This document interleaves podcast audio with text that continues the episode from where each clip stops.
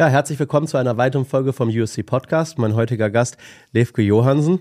Ähm, erstmal tut mir, viel, äh, tut mir vielmals leid, dass es die letzten zwei Wochen keinen Podcast gab. Ähm, wir waren in den USA unterwegs und hatten sehr, sehr viel zu tun.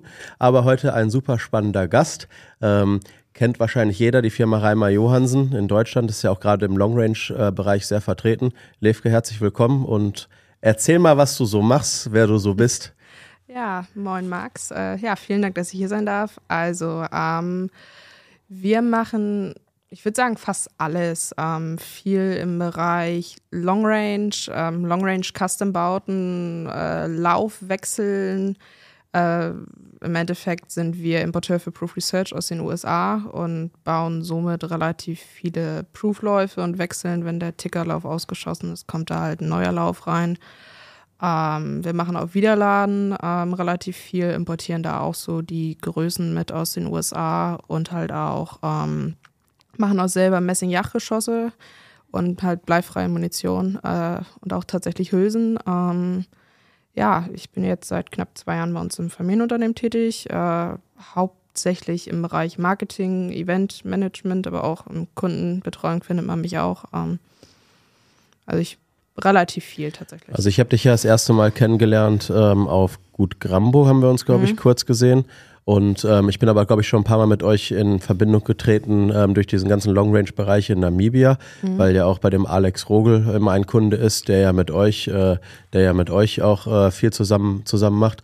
Aber du bist ja ähm, gerade auch am Anfang deiner Karriere, ähm, kannst ja vielleicht mal ein bisschen erzählen, wo bei dir so der Weg hingehen soll. Ähm, also für alle, die es nicht wissen, Levke ist auch gerade mal erst 18, deswegen ist das auch äh, ja mal was anderes, jemanden zu sehen. Wir hatten ja schon ein paar Büchsenmacher bei uns, aber jemanden zu sehen, der vielleicht gerade auch am Anfang steht. Also ich denke, du wirst da wahrscheinlich auch in die Fußstapfen von deinem äh, Vater treten und mhm. ähm, dann da wahrscheinlich eine Büchsenmacherausbildung machen, oder? Ja, also mein Vater ist gelernter Büchsenmachermeister ähm, bei Gustav Jene Lippstadt, die es ja nicht mehr gibt und war eine Zeit lang beim Prechtel. Ähm, mein Großvater war tatsächlich auch Büchsenmachermeister, ähm, gelernter Systemmacher bei Sauer und Sohn in Eckernförde, als sie dann auch Drillinge gebaut haben. Ähm, hat dann Schäften gelernt in Ferlach an der Schule, ähm, war nachher dann ähm, beim Hambrusch in Verlach noch tätig für zwei Jahre, war auch beim Gustav Jehn zwei Jahre und hat sich dann halt mit Meister, Meister gemacht, selbstständig gemacht, ähm, einfach in die Fußstapfen der Familie zu treten. Ich finde es cool, was man tatsächlich erreichen kann. Ich kenne relativ viele Büchsenmacher im privaten Umfeld auch und wenn man einfach sieht, was man tatsächlich machen kann aus so einem, wirklich aus einem Holzkantel oder einfach so einem Metallrohling, das ist schon ziemlich cool, muss ich sagen. Was, was interessiert dich da so am meisten? Ist das, ist das so die Technik oder ist das eher so, ähm, oder ist das eher tatsächlich das Schießen selber? Oder ähm, was, was fasziniert dich? Also ich muss sagen, ich schieße tatsächlich relativ wenig, muss man echt sagen. Ich, aber ich bin auf der Sportschiene unterwegs. Ähm, klar, da habe ich Bock drauf, aber ich muss sagen, so Remington 700 Bauten reizen mich persönlich jetzt nicht. Ist jetzt nicht so das langfristige Ziel, aber so Doppelbüchsen, Kipplauf, Fallblock, 98, also wirklich klassisches Handwerk, klassischer Büchsenbau. Klar, ich schieße selber mehr neumodischen Kram, muss man halt sagen, aber das ist so das, was mich tatsächlich reizt an der ganzen Geschichte. Und halt auch äh, Entwicklung. Also wir machen jetzt selber tatsächlich auch relativ viele Entwicklungen, ob es jetzt im Rahmen von, wir nennen es immer Liebjugend forscht, unser Projekt, wenn man mal wieder was ausprobieren muss. Ähm, aber ansonsten sind wir entwicklungstechnisch mit Waffen gerade dabei. Ähm, Im Lang-, Kurzwaffenbereich da kommt auch wieder ziemlich viel und da sind wir immer relativ weit dabei. Wir haben ja unsere erste Folge ähm, äh, von, dem, von dem United Shooting mhm. Channel, mhm. wo wir äh, Locked and Loaded waren wir auch bei dir und da habe ich ja meine Daniel Defense äh, in 223 Jahr bekommen. Mhm. Das war ja auch cool, da waren wir auch zusammen auf dem Skistadt. Nochmal vielen Dank dafür, dass ihr das da alles für mich organisiert habt, dass ich da ein ziemlich geiles Gewehr bekomme. Ja, du, kein Problem. Aber ähm, ich denke auch für jeden, der da irgendwie Bock drauf hat, ähm, Levke einfach mal anrufen oder den Papa. Die können äh, gut alle Sachen organisieren, auch die Sachen, wo man irgendwie denkt, da kommt man gar nicht so richtig dran. Äh, da ist immer irgendwie was, äh, so kriegen, kriegen wir hin und auch relativ kurzfristig. Ähm, ja, äh, Long Range. Ähm, erzähl mal da. Du bist, äh, du bist ja jetzt auch in Namibia gewesen. Ähm, was hast du da gemacht? Ähm, wie weit habt ihr geschossen und was ist passiert? Also wir waren unten zusammen mit einer Truppe von vier Leuten. Unser Büchsenmacher war auch mit dabei. Ähm, Helge baut bei uns alles an Waffen und ist, ich muss sagen, Helge ist mit einer der besten Schützen, den ich kenne und das ist nicht übertrieben. Sein Wissen, das ist alles der Hammer. Und er hatte, er und mein Vater, Helge hatte eine Eigenbau von sich selber in 300 PRC mit und Papa eine äh, hier 338 Lapua.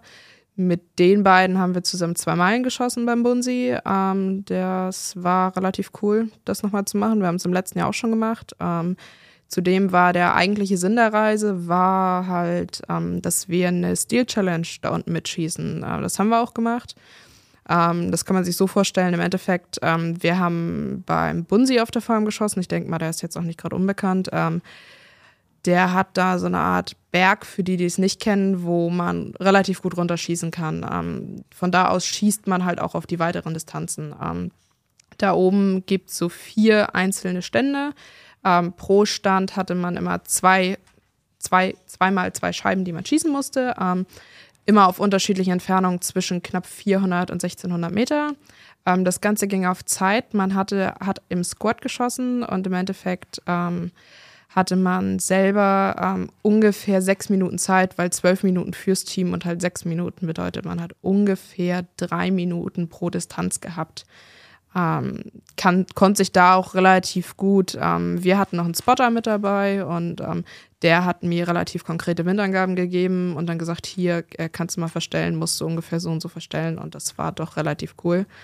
Ähm, es ist immer gut, jemanden dabei zu haben, der sich auch mit dem Ganzen dann auskennt ist tatsächlich gelernter Büchsenmacher gewesen, ja, der mit mir geschossen hat. Ähm, nee, muss ich sagen, Wettkampf lief sehr, sehr gut. Ähm, bin jetzt Dritte geworden, kann man, also in Non-Magnum, ähm, wird halt das, wurde halt differenziert in äh, Magnum und halt nicht. Ähm, hab mit meiner Creedmoor geschossen, muss sagen, danach auch noch gejagt da unten damit. Ähm, ideale Voraussetzungen, äh, Hammer-Team und das heißt, du sprichst Jagd an, also du bist selbst, du bist selbst auch noch Jägerin, das heißt Sportschützin und Jägerin. Ja. Ähm, muss man ja auch immer erwähnen. Ähm, mhm. Was machst du lieber oder was ist, was ist so deine Passion? Du hast eben gesagt, Sportschießen, oder? Ähm, mir fehlt die Zeit zur Jagd tatsächlich. Ähm, obwohl wir halt mitten im Revier wohnen, das ist echt schon ein bisschen blöd, aber ähm, ich finde, Jagd ist immer so für mich so ein bisschen äh, runterkommen, in Anführungszeichen mal sagen, okay, ich packe das Handy beiseite, ich fahre einfach mal runter und äh, ich bin sportschießtechnisch, gerade im Long-Range-Bereich, viel unterwegs, gerade so Dänemark, Polen, ähm, da stehen auch wieder einige Sachen an. Und dann ist es halt doch mal so, dass man sagt, okay, ähm, diese ganzen Long-Range-Geschichten sind cool, es sind immer viele Leute, aber Yacht ist für mich einfach runterkommen. So mache ich gerne alleine. Also ich muss auch nicht so Gesellschaftsjachten haben. Ich finde so, für mich allein ist immer schön, so ein bisschen zu sehen, so ja, komm, muss jetzt nicht groß sein, aber so Long Range ist halt, ich will langfristig PRS schießen ähm, und bin da auch dabei, jetzt eine Waffe zusammenzustellen oder wo ich ja gerade auf Teile warte und sage halt, okay, ich habe eine Long Range Waffe, ich habe eine PRS Waffe und will halt langfristig gucken, dass ich das hinkriege. Was für eine, was für ein Kaliber oder was für eine Waffe braucht man für die PRS? Oder vielleicht erklär mal bitte, was die PRS ist für alle, die, die das nicht kennen. Also PRS-Schießen ist ähm, im Endeffekt genau übersetzt heißt es halt Precision Rifle Shooting. Das ist im Endeffekt, ich würde es dynamisches Langwaffenschießen nennen. Das ist so das, was es am besten trifft. Da kann man halt, ähm, man hat verschiedene Barrikaden, wo man halt hinterschießt. Ähm, PRS geht nicht so weit. Ich weiß gerade nicht, wo wirklich das Ziel ist, aber es wird viel im 6mm-Bereich äh, geschossen. Deshalb ähm, ist nachher auch irgendwo das Ziel in der Entfernung mit dem Kaliber gesetzt. Aber ich muss ehrlich sagen, so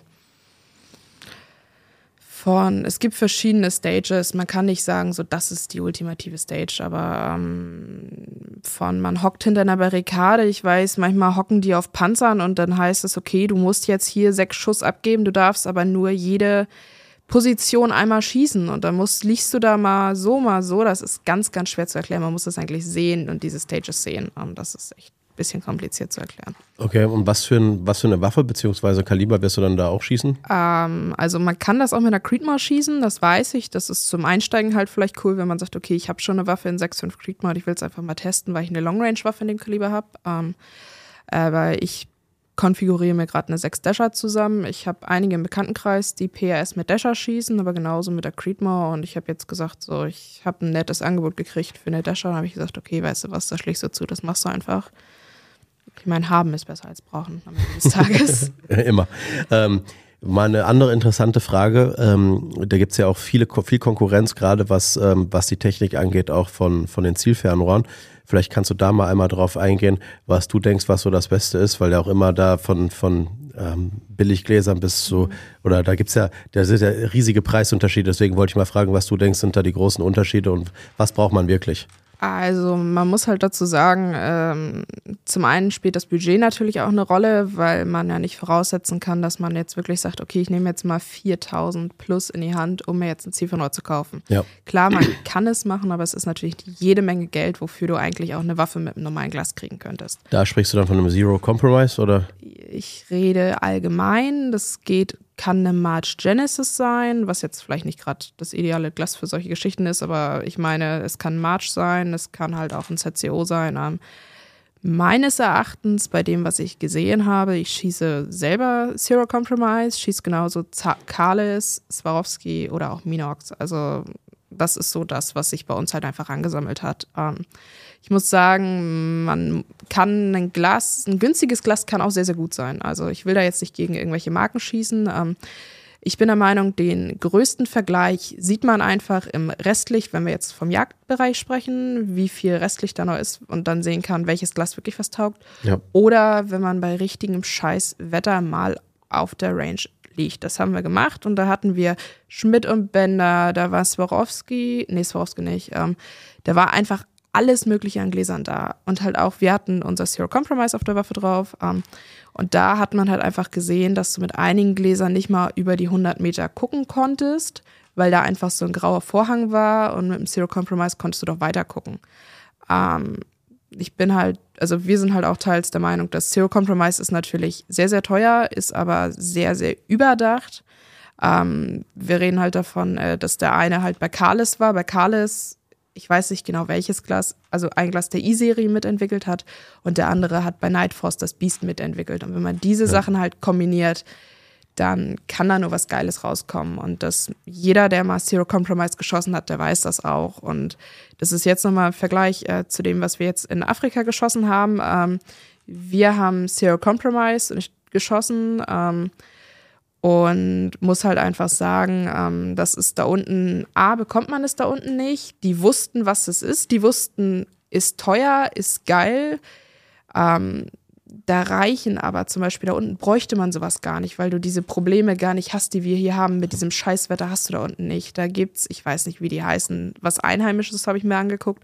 Das war auch super. Und der hat damit, ich muss jetzt ehrlich sagen, der hat damit die PRS-Weltmeisterschaft in Frankreich 2022 mitgeschossen mit diesem Glas. Also das sagt ja gar nichts aus, halt wie teuer das Glas ist. Nee, aber es, deswegen, deswegen mhm. wollte ich auch einfach mal drauf eingehen, weil die meisten auch immer denken, ja okay, ich muss mir das allerteuerste und allerbeste kaufen, um, äh, um ähm, alles Mögliche dann damit zu machen. Kann man machen, ist ja auch kein Nachteil, wenn man das hat. Mhm. Aber die Frage ist, ob man es braucht ähm, und äh, ja, also ich habe, ich glaube, Bunsi hat auch lange mit einer Savage geschossen. schießt er immer noch. Schießt er immer noch also, und schießt die meisten Leute damit auch äh, ja, aus und kaputt, ja. die dann, ja. Also Bunsi, seine Savage, dazu gibt es auch eine geile Geschichte. Ähm, meine Eltern und unser Büchsenmacher waren 2019 beim Bunsi. Da hat, das ist auch eine lustige Geschichte, wo man sieht, wie sich das Setup im Laufe der Jahre ich bin auch der Meinung, du musst dir nicht gleich das teuerste Setup kaufen. Ähm, mein Vater hat angefangen mit einer Tigger Tecker 1. Die gibt es auch immer noch. Die sieht jetzt zwar ein bisschen anders aus, aber die gibt es noch.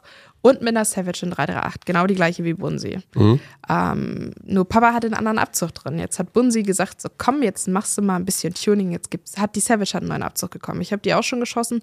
Super, super geile Waffe. Ähm, die tun das. Und ich bin auch der Meinung, dass gerade so im Afrika-Raum, die schießen sehr, sehr viel Savage, aber das Zeug, das funktioniert, das ist halt das einfach giftig. der Hammer. Also, ja. also Papa Savage hat jetzt den dritten Lauf gekriegt tatsächlich. Ah, krass. Also vom Originallauf auf einen ähm, Max-Ehrenlauf und jetzt hat sie einen Prooflauf drin. Die schießt immer noch. Ich muss auch ganz ehrlich sagen, ich habe, ähm, ich hatte mir 2018 eine ähm, German Gunstock Ticker gekauft, mhm. diese in, ähm, in 300 Winmark, die mit dem ganz dicken, mit dem ganz mhm. dicken Lauf.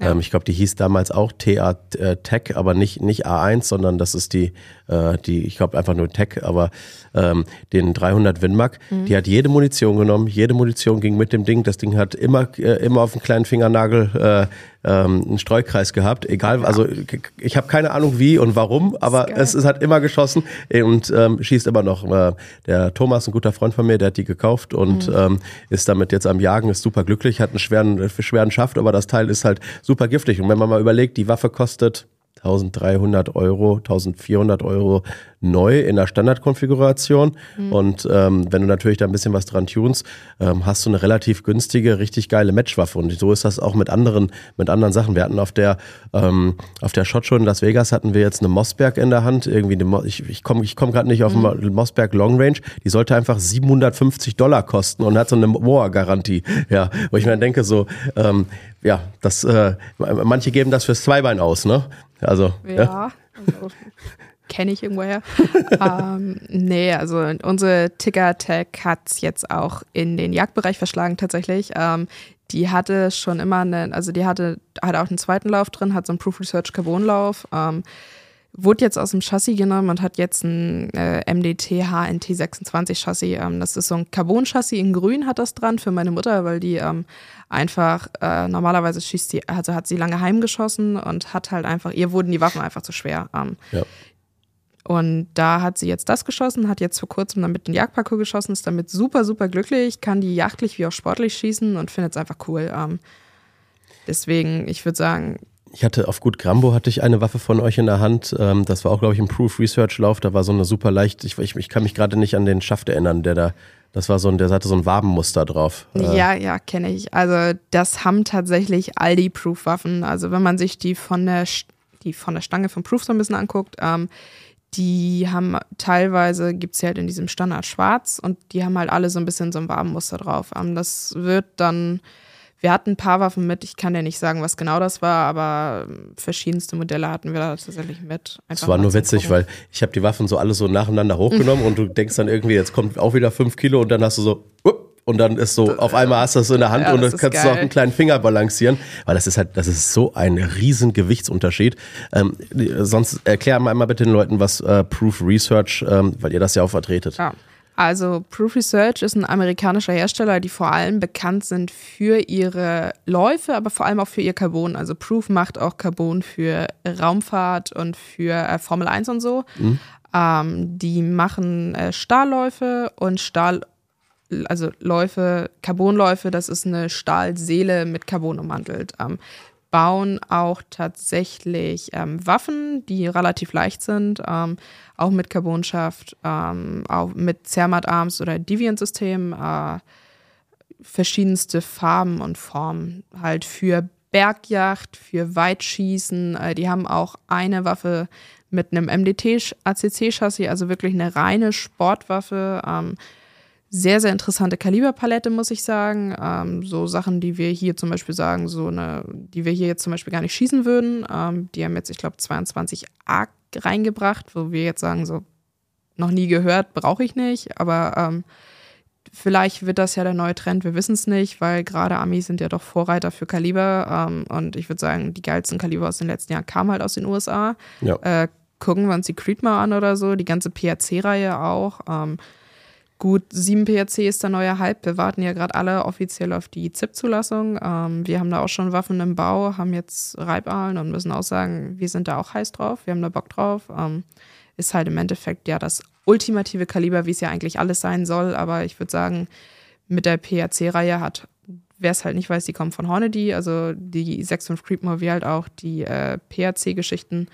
Ähm, da hat Hornady echt was Geiles Man, entwickelt. Wir hatten ja auch ein paar Gesprächspartner hier, die dann auch vielleicht, ähm, da, da war auch das im Gespräch, so ähm, neu versus alt und Tradition. Mhm. Ich bin aber auch immer der Meinung, ähm, wenn man sich jetzt ein Auto kauft und man will ein Auto haben, dann will man ja auch kein Auto haben von vor 30 Jahren, wenn das ungefähr das gleiche kostet. Also da will man ja auch irgendwie auf den neuesten, auf den neuesten Standard gehen, um so komfortabel und so mhm. ähm, äh, mit, mit so viel, ja, äh, Chancen wie möglich, am, gut am Ziel anzukommen. Ja. Und ich denke, deswegen ähm, sind auch diese ganzen Neuentwicklungen, gerade was das sportliche Schießen angeht, ähm, auch einfach immer mega geil. Also, also ja. ich würde sagen, viel kriegen wir tatsächlich gar nicht mit. Also wenn man so ein bisschen in dieser PRS-Branche drin ist, um nochmal zurückzukommen, äh, da gibt es die 6 Dasher, die 6 GT. Ähm, das sind so zwei dieser Sachen, die halt gerade wieder kommen. Oder diese ganzen ARC Blackout-Geschichten oder die Western.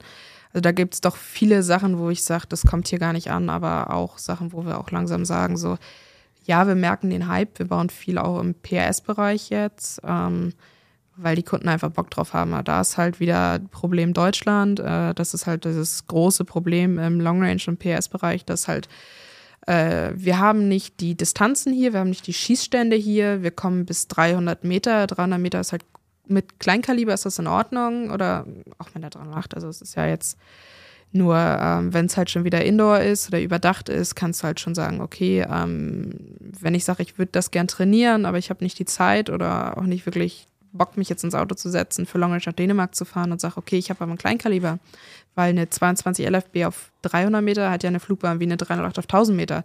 Nur Problem ist natürlich, äh, du brauchst halt dann die Deckenhöhe und die hm. kriegst du nicht. Das ist ja das. Also es widerspricht sich alles selber. Ähm, ich weiß, es sind Sachen im Kommen, aber wir können die Schießstände einfach nicht garantieren und halt auch gerade PRS. Ähm, alle Leute in meinem Bekanntenkreis fahren vor allem nach äh, Norwegen. Viele schießen im norwegischen Bereich, weil da einfach geile Wettkämpfe sind und man muss halt sagen, die Branche spielt sich da oben ab. Ähm, der andere Teil ist halt so im slowenischen Raum. Die sind doch ein bisschen anders, soweit ich das jetzt mitgekriegt habe. Ähm, ist zwar gleicher Sport, aber sind doch anders drauf. Da muss man halt einfach mal so ein bisschen gucken, was man halt mag. Aber auf der Cold Ball Range warst du doch selbst auch schon, oder? Ja, klar. Geil, oder? Also ich muss sagen, so Cold Ball Range ist sehr, sehr cool. Ähm, so egal, ob man da auf der Meile liegt oder ob man da auf der Zweimeilenbahn ist. Ähm, die Bahn hat schon das eigene Flair, so mit diesen, ich weiß nicht, wer das halt kennt, das sind halt so drei Container, die übereinander gestapelt sind, so ein bisschen. Ähm, von oben kann man halt die Zweimeilen schießen, von unten kannst du sie halt nicht mal sehen. Ähm, und dann halt an einem Wochenende da zu liegen und einfach zu sagen, so, ja, geil, jetzt gib mal Gas, mach doch, was du willst, guck, wie weit deine Waffe kommt. Ähm, wir haben die Bahn zweimal im Jahr und sind mit Kunden da. Wir haben da alles Mögliche dabei. Das ist immer sehr interessant zu sehen. Also wir hatten jetzt neulich welche ähm, mit einer Sauer 80 und in 868S. Ähm, und so im Vergleich haben wir halt auch äh, Kunden dabei, die 416 Barrett schießen, 300 Norma, 65 Creedmoor. Auch die 22er sind vertreten. Also wir haben eine 50 BMG. Das ist so ein bisschen kompliziert. Also, das ist halt je nachdem, wie das dänische Militär an dem Tag drauf ist. Wir haben Kunden, die haben diese Waffen, die haben sie auch mit, aber Frage ist halt immer, ob das dänische Militär zulässt, dass sie da geschossen werden an diesem Tag. Aber technisch möglich ist es damit da zu schießen. Ja, also, ja. Der Schießstand da ist, muss ich sagen, mit einer der coolsten, weil man halt. Es hört sich nach einem Schlaraffenland für Sportschützen an.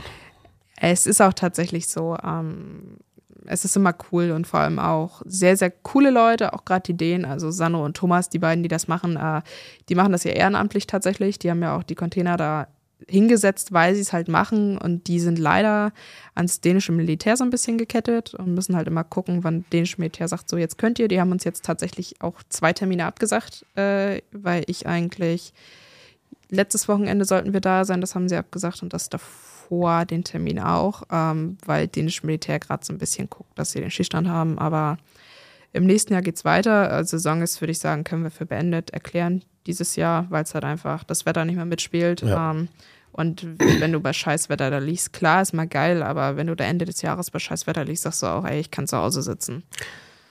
Sag mir doch nochmal was ähm, zur Geschossmanufaktur. Also ähm, die Geschossmanufaktur oder wie wir es immer nennen, GM, ist äh, eine Firma, die daraus entstanden ist. Ähm, ich denke mal, Lutz Möller ist vielen ein Name oder ein Begriff. Ähm, Möller hat Messingjachtgeschosse und auch Munition gemacht. Ähm, ist vor, ich glaube, ja, fast zwei Jahren jetzt äh, mit einem Flugzeug abgestürzt. Ähm, und äh, der Geschäftspartner meines Vaters hat halt die Spitzen für Möller gefertigt und saß dann auch auf vielen. Da haben wir halt gesagt, ey, weißt du was, ist doch cool, lass es doch fertigen. So, und seitdem fertigen wir halt einfach Messingjachtgeschosse, ähm, demnächst auch Kupfer, das ist so gerade im Kommen. Mhm. Ähm, für den jachtlichen Bereich. Wir haben aber tatsächlich auch schon welche für sportliche Sachen gemacht. Ähm, es ist einfach die Möglichkeit da, das ist relativ cool. Zudem hat GM auch die Hülsenfertigung vom Horneber übernommen, was eigentlich echt interessant ist. Ähm, da haben wir zum Beispiel jetzt 375 JTAG, 408 JTAG gefertigt, wenn wir mal im Long-Range-Bereich gucken. Ja, geile Waffen. Ähm, machen aber genauso gut auch äh, für jegliches Afrika-Kaliber, je abstruser, äh, desto besser für uns. Also so eine 308 fällt bei uns wahrscheinlich nie vom Band, aber was wir da in letzter Zeit gefertigt haben, ist doch relativ cool. Ähm, man muss sagen, also Dieter Horneber ist schon eine Legende für sich selber, was der da an Hülsen gemacht hat, was der an Wissen hat und auch wie viel, man mag es kaum glauben, wie viel auch ähm, Entwicklung in so einer Hülse steckt. Ähm, war, ja. Das ist der Hammer. Also man kann sich mit dem super unterhalten und man mag es echt kaum glauben. Er sieht aus wie der Weihnachtsmann. Also im positiven Sinne und äh, ist der größte Long Range Fan, den ich bis dato getroffen habe. Ja, cool. Und sagt, mit meinen Hülsen wurden Weltrekorde gebrochen. Das kann nicht jeder sagen. Das kann echt nicht jeder sagen. Also von daher muss man sagen, nee, also GM ist vielseitig aufgestellt, ähm, jachtlich, ähm, ja, also ich will jetzt nicht viel zu Wildwirkung, das muss man einfach so ein bisschen sehen. Das ist immer schwer zu erklären, finde ich. Ähm, deswegen, das muss man einfach selber sehen, immer so ein bisschen. Und jedes Geschoss funktioniert irgendwie bei jedem auch anders, weil es auch so ein bisschen waffenabhängig ist irgendwo. Mhm. Der eine sagt so, das trifft ja nicht und dann, ja. Muss man halt gucken, ne? Das sind halt alles Sachen, die man aus, also am besten einfach dann ausprobiert. Ähm, ich habe es nur, ich hatte es auf der Messe mhm. gesehen. Ähm, für die, die es interessiert, ähm, geht mal bei Geschossmanufaktur drauf, guckt euch das Ganze an. Ja. Äh, Levke Papa und äh, äh, Freund von Papa stellen es her, gemacht in Deutschland. Ja, ah. ist, ist immer eine coole Sache. Nee. Ähm, wann ist eure nächste Reise nach Afrika? Habt ihr schon was geplant? Äh, also jein. Also ich weiß, es soll wahrscheinlich im nächsten Jahr nach Afrika gehen, aber ähm, ich würde nach meiner Ausbildung gerne runtergehen für noch einen Zeitraum, einfach so ein bisschen äh, nochmal was sehen, ähm, vielleicht nochmal einen Wettkampf mitschießen. Ähm, diese äh, Steel Challenge, die wir geschossen haben da unten, die finden halt doch viermal im Jahr, vier bis sechsmal im Jahr statt. Und so ein Wettkampf im Sosos Flay oder so, das wäre nochmal so ein Reiz, das mitzuschießen. Aber es ist alles, Zeit ist halt das große Problem, würde ich sagen. Aber ähm, wir gucken im nächsten Jahr, aber ich würde sagen, erstmal stehen andere coole Sachen an, wenn wir mal gucken, Vegas im Januar. Ähm, da ja, sehen wir uns auch. Wir sehen uns in Vegas. Ähm, einmal Shot Show Industry oder Day at the Range, wie man es halt nennt. Das, das Witzige ist, Levke darf nirgendwo rein. nirgendwo. Ja, das muss man dann auch erstmal machen, in Vegas zu sein und nichts zu dürfen. Ja, ähm, ich meine aber, wir haben relativ viel vor in Vegas. Ich mache doch nur Spaß. Alles gut. Ja, wie sagst du, äh, schiebst du mich im Kinderwagen durch die Gegend? Ja, kein Problem. Nein. Nee, müssen wir einfach mal gucken. Also ich denke mal, wir haben auch wieder viel vor in Vegas. Ähm, ich glaube, da wird nicht mal wäre nicht mal Zeit fürs Casino, aber. Alles gut. Ich bin ja schon eine Woche vorher da. Ich habe ja am 15. Geburtstag, da habe ich gedacht, dann kann man das, dann kann man das ein bisschen verbinden, das Ganze, und kann sich dann ein paar Sachen mal angucken ja, da. Ja, gut, so viel Zeit haben wir nicht. Äh, vorher geht's nach Ferlach. Ich bin vorher noch ein paar Tage in Ferlach unten. Erklär doch mal eben, du hast gesagt, du willst eine Ausbildung machen. Ähm, hast du da schon, hast du da schon einen Plan, wo es hingehen soll oder ungefähr ja. was, was du machen möchtest? Also ja, es gibt einen Plan. Ähm, ich will nicht zu so viel sagen, weil wir halt auf offizielle Zusagen tatsächlich warten. Ähm, ich muss sagen, also es gibt ja wenig Schulen, wo man es überhaupt machen kann, für die, die es halt nicht wissen. Also es gibt in Deutschland, hast du die äh, Chance, das dual zu machen. Das wäre halt eng. Ähm, Hammer-Schule, ich muss sagen, echt geil ausgestattet, mit einer der besten, die ich bis dato gesehen habe. Ähm, man kann das in Suhl machen ähm, oder man kann das in Verlach machen. Das ist so das im deutschsprachigen Raum. Man kann auch Saint-Etienne in Frankreich, aber das ist halt, da musst du Französisch für sprechen können. Äh, eher nicht, aber so, ich sag. Sind die Franzosen bekannt für ihre Waffen? Ja, klar, Cosmi sitzen auch in äh, Saint-Etienne. Ja, okay. Also, oder äh, Vernet-Caron. Also es gibt doch ein paar, also das sind jetzt so die, die mir spontan einfallen. Ähm, das sind jetzt so mit die, also die machen auch viel. Vor allem sind die Franzosen echt, was Long Range angeht. Die schießen äh, King of One Mile auf jeden Fall im nächsten Jahr da unten oder ich glaube auch King of Two Mile schießen sie da tatsächlich nächstes Jahr auch bei ähm, Marseille irgendwo. Okay. Da ist doch was im Kommen. Wir haben Kunden, die planen nächstes Jahr King of One Mile mitzuschießen und im nächsten Jahr King, of, also jetzt nächstes Jahr King of One Mile und das Jahr darauf King of Two Miles in Frankreich einfach zu schießen, weil sie sagen, wir haben da mal Bock drauf, das mitzuschießen. Das ist doch geil. Ähm, mal eine äh, Frage, die sich vielleicht auch äh, manche von den Zuschauern stellen würden. Was würdest du denn empfehlen, wenn man jetzt so in dem ganzen Long-Range-Bereich einsteigen möchte? Ähm, was würdest du da empfehlen, so irgendwie als erste Waffe oder einfach zum Ausprobieren? Ähm, äh, reicht das auch, wenn man das erstmal mit dem Yachtgewehr macht, ähm, wenn, man, wenn man das schon zu Hause hat? Ähm, oder falls man halt gerade überhaupt damit anfangen möchte mhm. mit dem Ganzen, was würdest du da empfehlen? Was ist so der, der Schritt, um da reinzukommen? Also ähm, ich muss jetzt sagen, ich bin da doch privilegiert, weil ich halt äh, tatsächlich hat mein Vater irgendwie nur geilen Scheiß bei uns stehen. Deswegen ist es immer schwer sozusagen. Ich habe damit angefangen. Ähm, ich würde sagen, was halt cool ist, ist so eine gehen wir halt einfach mal auf so einen Hersteller wie Ticker oder so. Jetzt mal als Beispiel. Man kann natürlich alles nehmen. Es gibt Leute, die schießen mit einer R8 Long Range. Also es ist alles möglich. Ja. ähm, wenn man dann sagt, okay, ähm, ich habe was, ähm, damit kann man halt einfach sagen, dann halt auf ein Kaliber gehen, was funktioniert. Aber wenn ich sage, ich habe schon eine Ticker stehen, wo jetzt ein Glas drauf ist, ähm, die 308 ist und einfach mal ausprobieren. Ich bin der Meinung, man kann es mit der Yachtwaffe ausprobieren. Ich kenne Leute, die schießen mit 98ern Long Range, also auf 98er Systemen. Äh, ich würde sagen, man muss erstmal gucken, wie weit die eigene Waffe fliegt, weil teilweise kann man auch überrascht sein, wie das funktioniert. Und einfach, wenn ich sage, okay, oder man merkt, ich habe keinen Spaß daran an Entfernung, ähm, oder es klappt halt irgendwas nicht. Man kann immer noch mal gucken, dass ich die Munition anpasse oder ähm, ja. ich habe tatsächlich auch mit einer 2506 auf einer Sarko 85 Classic mit einem Swarovski 1,7 bis 10 mal 42.000 Meter geschossen.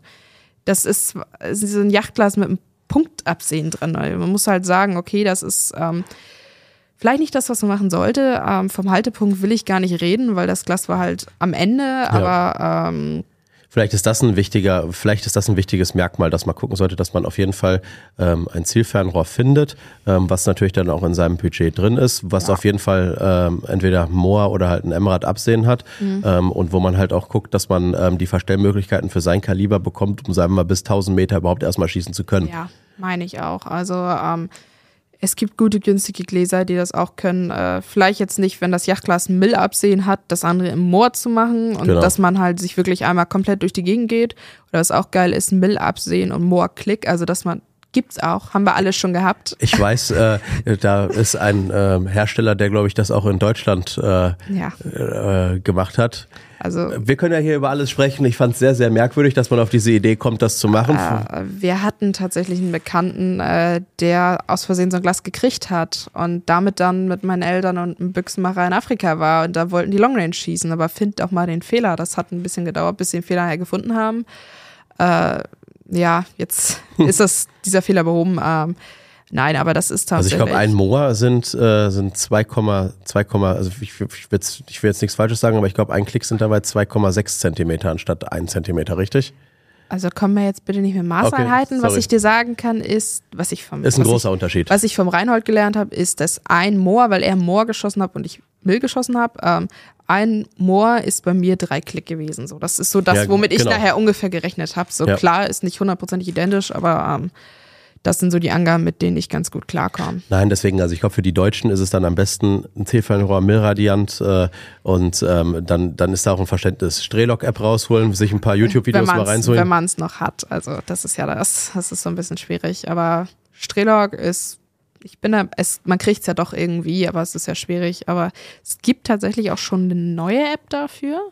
Ich habe den Link gekriegt, ich habe es noch nicht angeguckt tatsächlich. Ähm, muss man sich einfach mal angucken, aber ich finde gerade auch, ich finde Kestrel zum Beispiel relativ interessant, muss ich sagen. Es ist zwar ein Hexenwerk, da reinzukommen. Mhm. Ähm, ich bin gerade nämlich so, ich nehme die Daten, ich rufe die Wetterdaten auf dem Kestrel ab und tippe sie in mein Handy ein. Ich rechne das noch nicht hundertprozentig darin aus, aber es ist 100%ig präzise, muss man okay. einfach sagen. Aber das ist natürlich, wer damit anfängt, ich sag dir, hol dir Strelok. Ich rechne teilweise meine Yacht, wenn ich auf Jagd bin, rechne ich teilweise auch im Strelok. So doof das klingt gucke das, ich messe das nach und wenn ich dann sage so, einfach Unsicherheit, weil ich bin der Meinung, im Endeffekt bin ich ja dafür verantwortlich, wo ich den Schuss antrage und auch wie weitgerecht ich diesen antrage.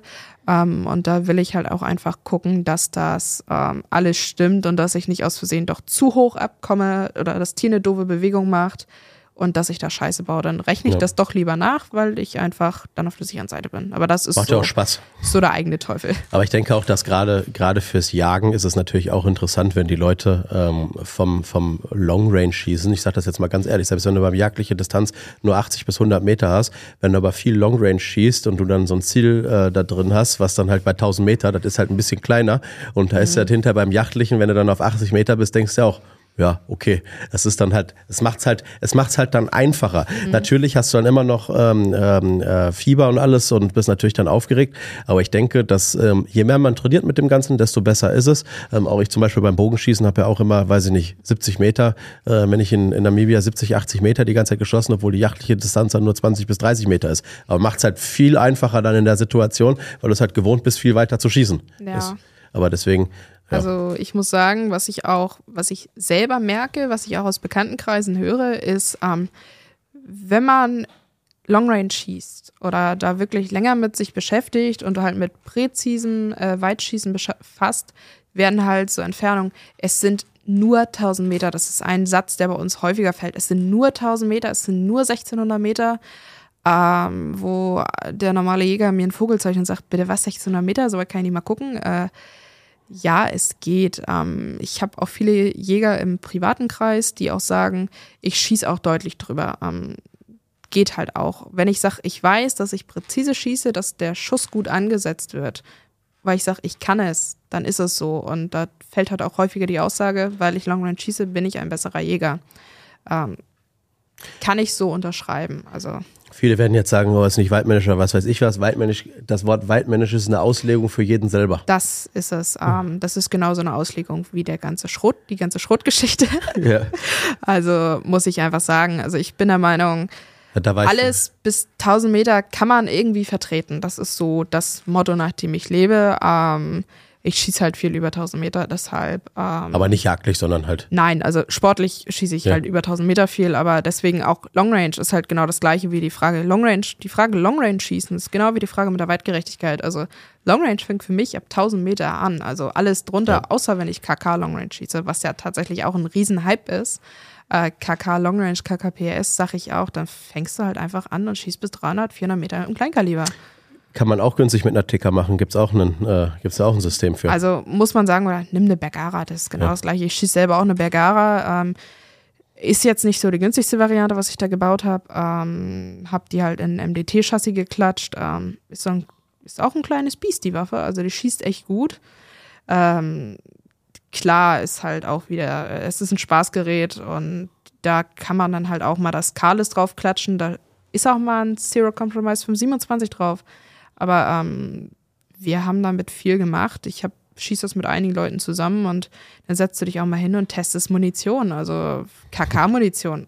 Äußerst komplexes Thema, weil da kannst du nicht für wiederladen. Ähm, also doch geht, es gibt Cutting-Edge-Geschosse, die können wir in so Tablettenverpackung, die kann man da ja. so rein. Ah, die kannst du dann aus dem Einzellader schießen, das ist echt so ein bisschen Hexenwerk, aber ich sag ganz ehrlich, KK-Munition, gibt geile Munition, ähm, muss halt nur gucken, was passt. Vielen Dank, dass du uns heute ganz viele Insights geben konntest. Ähm, wenn du noch irgendwas hast, können wir da auch noch gerne drüber sprechen. Ansonsten hätte ich gesagt. Nö, alles gut. Passt. Vielen Dank, Levke, dass du heute da warst. Und ja, für alle, die an dem Thema Long Range äh, beziehungsweise an der Firma Reimer Johansen interessiert sind, ähm, Levke ist da euer Ansprechpartner. Du bist, glaube ich, auch auf Instagram. Seid ich, ihr ja auch mit der Firma? Wir sind auf der Firma, mit der Firma auf Instagram. Wir sind auch auf Facebook. Wir haben eine eigene Facebook-Gruppe. Äh, schaut vorbei lasst euch beraten. Ähm, das sind eure richtigen Ansprechpartner dafür. Ja. Vielen Dank fürs Einschalten. Ähm, lasst ein äh, Follow da und kommentiert, wenn ihr noch was wissen wollt. Und Lefke, dann kann ich sie selbst fragen oder ihr ruft sie selbst an. Vielen Dank. jo, danke, dass ich hier sein durfte. Got my heart no, no